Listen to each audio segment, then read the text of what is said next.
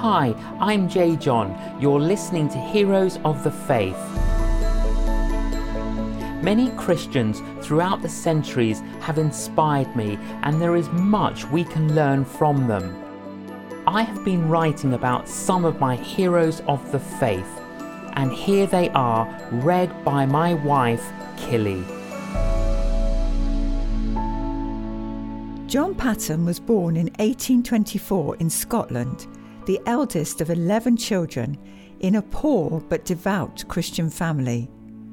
When he was twelve, he had come to a personal faith and committed himself to being a missionary. As a young man, Paton moved to Glasgow. There he undertook theological and medical studies, was ordained in the Presbyterian Church, and worked for ten years as an evangelist. He then felt called to what was then the New Hebrides, a long island in the southwest Pacific that is now part of Vanuatu and where heroic mission work had been undertaken for some time.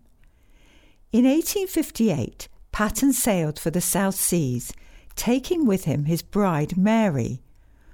What they found when they landed on the island of Tanna horrified them. Poverty and ill health, brutal clan battles, cannibalism, infanticide, and the sacrifice of widows was practiced.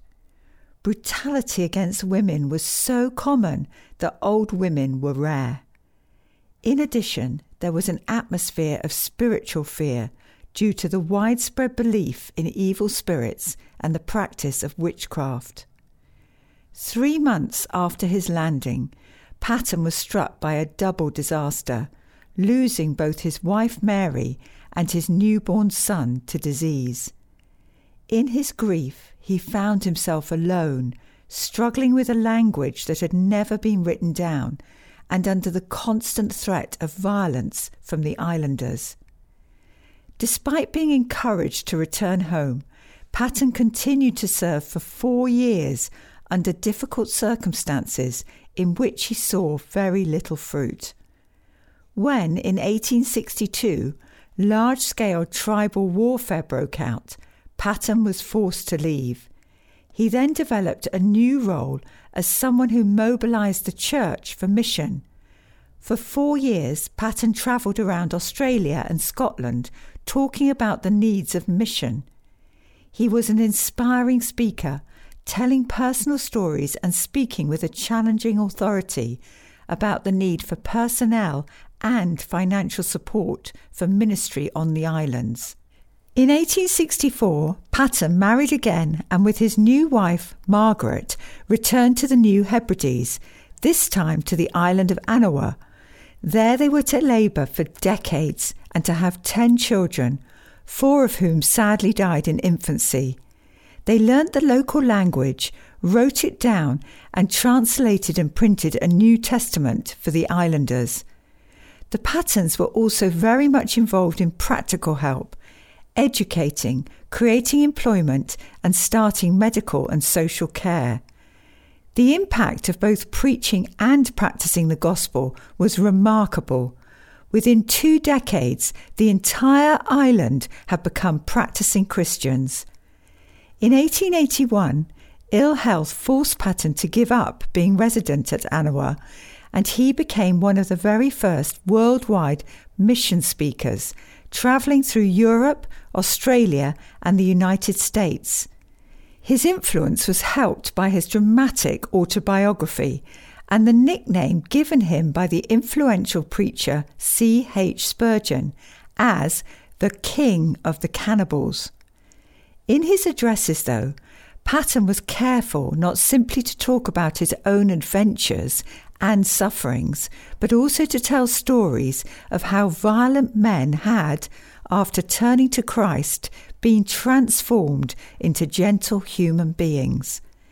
Paton made three worldwide tours and became involved in political action for the New Hebrides, in particular campaigning against slavery, which trapped men from the islands. In between his voyages around the world, he returned to the islands and in eighteen ninety-nine was able to give the Aniwans their complete New Testament. With advancing frailty, Paton and his wife retired to Australia, where Margaret died in nineteen oh five and he followed two years later. Clearly, John Paton was a man of outstanding faith, but what I find challenging is how that faith was worked out. Paton's faith gave him courage. He faced extraordinary opposition and in his early years as a missionary had to live with death, loneliness, illness and a constant threat of violence. In particular, after the loss of his first wife and child, no one would have blamed him for returning to Britain, yet he stayed at his post. Paton's faith gave him confidence. The almost immediate death of his wife and child on Tanna and the seeming failure of his attempts to change a hostile culture for Christ must have seemed strong evidence that he'd been mistaken about God and his calling. Yet Paton persisted through discouragements, believing that God had not only called him, but was in control. As Paton was to declare when a precious mission ship was wrecked, "My blessed Lord Jesus makes no mistakes." Finally, Paton's faith was demonstrated in commitment. First, he was a man committed to the gospel. It would have been both easy and understandable for Paton to compromise in his preaching by accepting some of the tribal practices or superstitions. Yet he remained loyal to the historic gospel. He was also committed to his people. Despite living at a time in which many educated individuals considered the peoples of the South Pacific and Australia as subhuman savages incapable of civilization and destined for extinction or slavery, Paton cared for and valued the islanders, believing that social reform went hand in hand with the gospel. He and his wife taught the islanders reading and crafts, built orphanages, had schools erected, and dispensed medicine. They battled, too, against those outsiders who sought to exploit the islanders by selling weapons and alcohol. Although our world is changed from that in which Paton lived, God has not changed. Paton wrote, "God gave his best, his son, to me, and I give back my best, my all, to him." May we also give back our best, our all, to God today. I hope you've been inspired by today's Heroes of the Faith podcast. Please visit our website, canon j john dot com, where you can sign up to receive future blogs direct to your inbox. Thank you for listening.